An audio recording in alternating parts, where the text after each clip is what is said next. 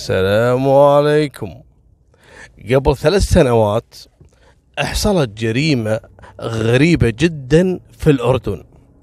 فتاة عشرينية تقدم لها شخص والظاهر أنه وافقت عليه بدون قناعة.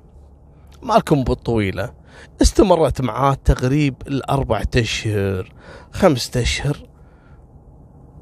تعرفت على شخص ثاني. هذا الشخص عسكري. والظاهر انه أعجبت فيه وتغيرت نظرتها بالنسبة للخطيب الأول.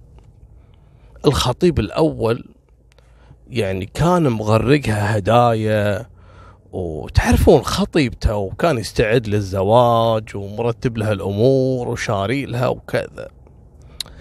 البنت تغيرت تقول أنا ما أبيه لكنها تورطت شلون تقول حق الخطيب الأول إنها ما تبيه وإنها خلاص يعني غيرت رأيها وتبي الثاني اللي تعرف عليها.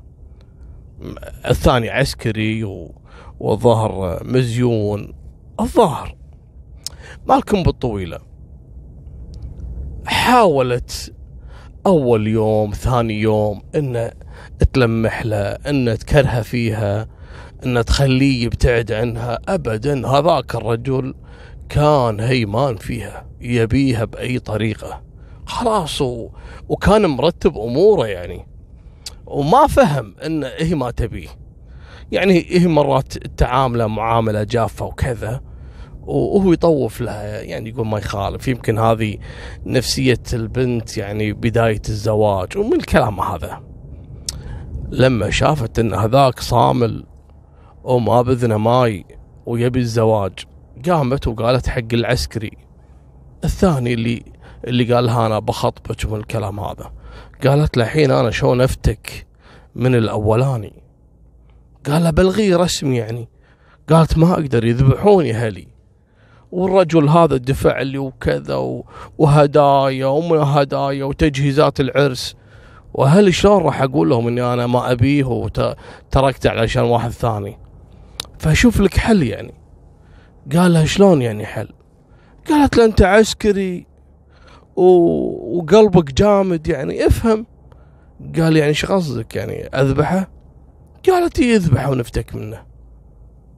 قال لها جد؟ قالت اي والله جد. أذبحه وخنفتك. وأنا بعد منها اتخلص إني ما أدفع له يعني المهر اللي دفعه والهدايا والكلام هذا. يعني موضوع مصلحة متبادلة. وإحنا نتزوج بكل أمان وناخذ التجهيزات اللي هو أصلا جهزها لي حق عرسنا أنا وياك. الظاهر رجال جبت الفكرة. قال لها ما في مشكلة بس أبيك تبلغيني وين المكان اللي أقدر أشوفه فيه بروحه. قالت له شوف بعد يومين راح تكون في زيارة أنا وأهلي إلى بيت خطيبي الأولاني. بعد ما نطلع من البيت هو راح يكون بروحه. هني تكون فرصتك إنك تدخل عليه وتذبحه.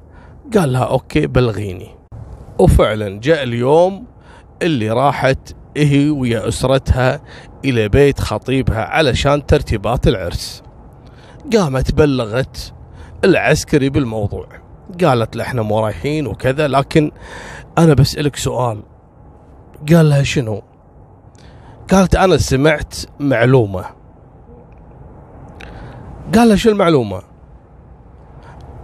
قالت له أنا سمعت إن المقتول يحتفظ بصورة القاتل لمدة ثمان ساعات.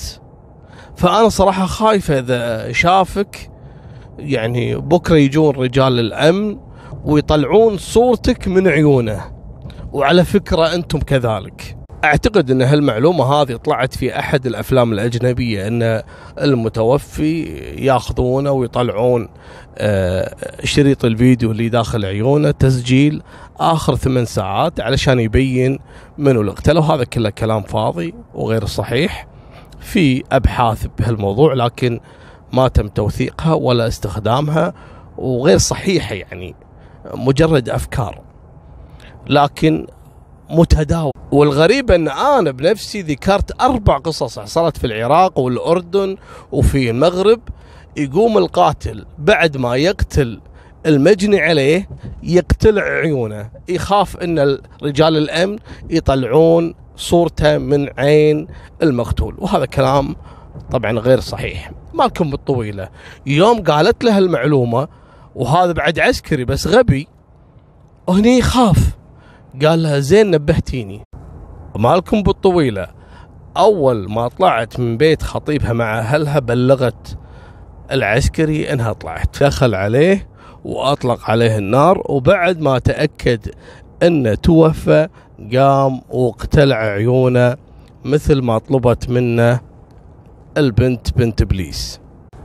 مالكم بالطويلة رجال الأمن استطاعوا تحديد هوية العسكري من خلال كاميرات المراقبة اللي كانت مثبتة على بوابة العمارة وتم إلقاء القبض عليه واعترف بقصة الحب اللي بينه وبين بنت إبليس واللي حرضته على قتل الخطيب الأول علشان تفتك منه وانه يخلالهم الجو ويتزوجون وكذلك انه تخلص من مطالباته بالهدايا والذهب اللي كان مقدم لها هدية استعدادا للزواج.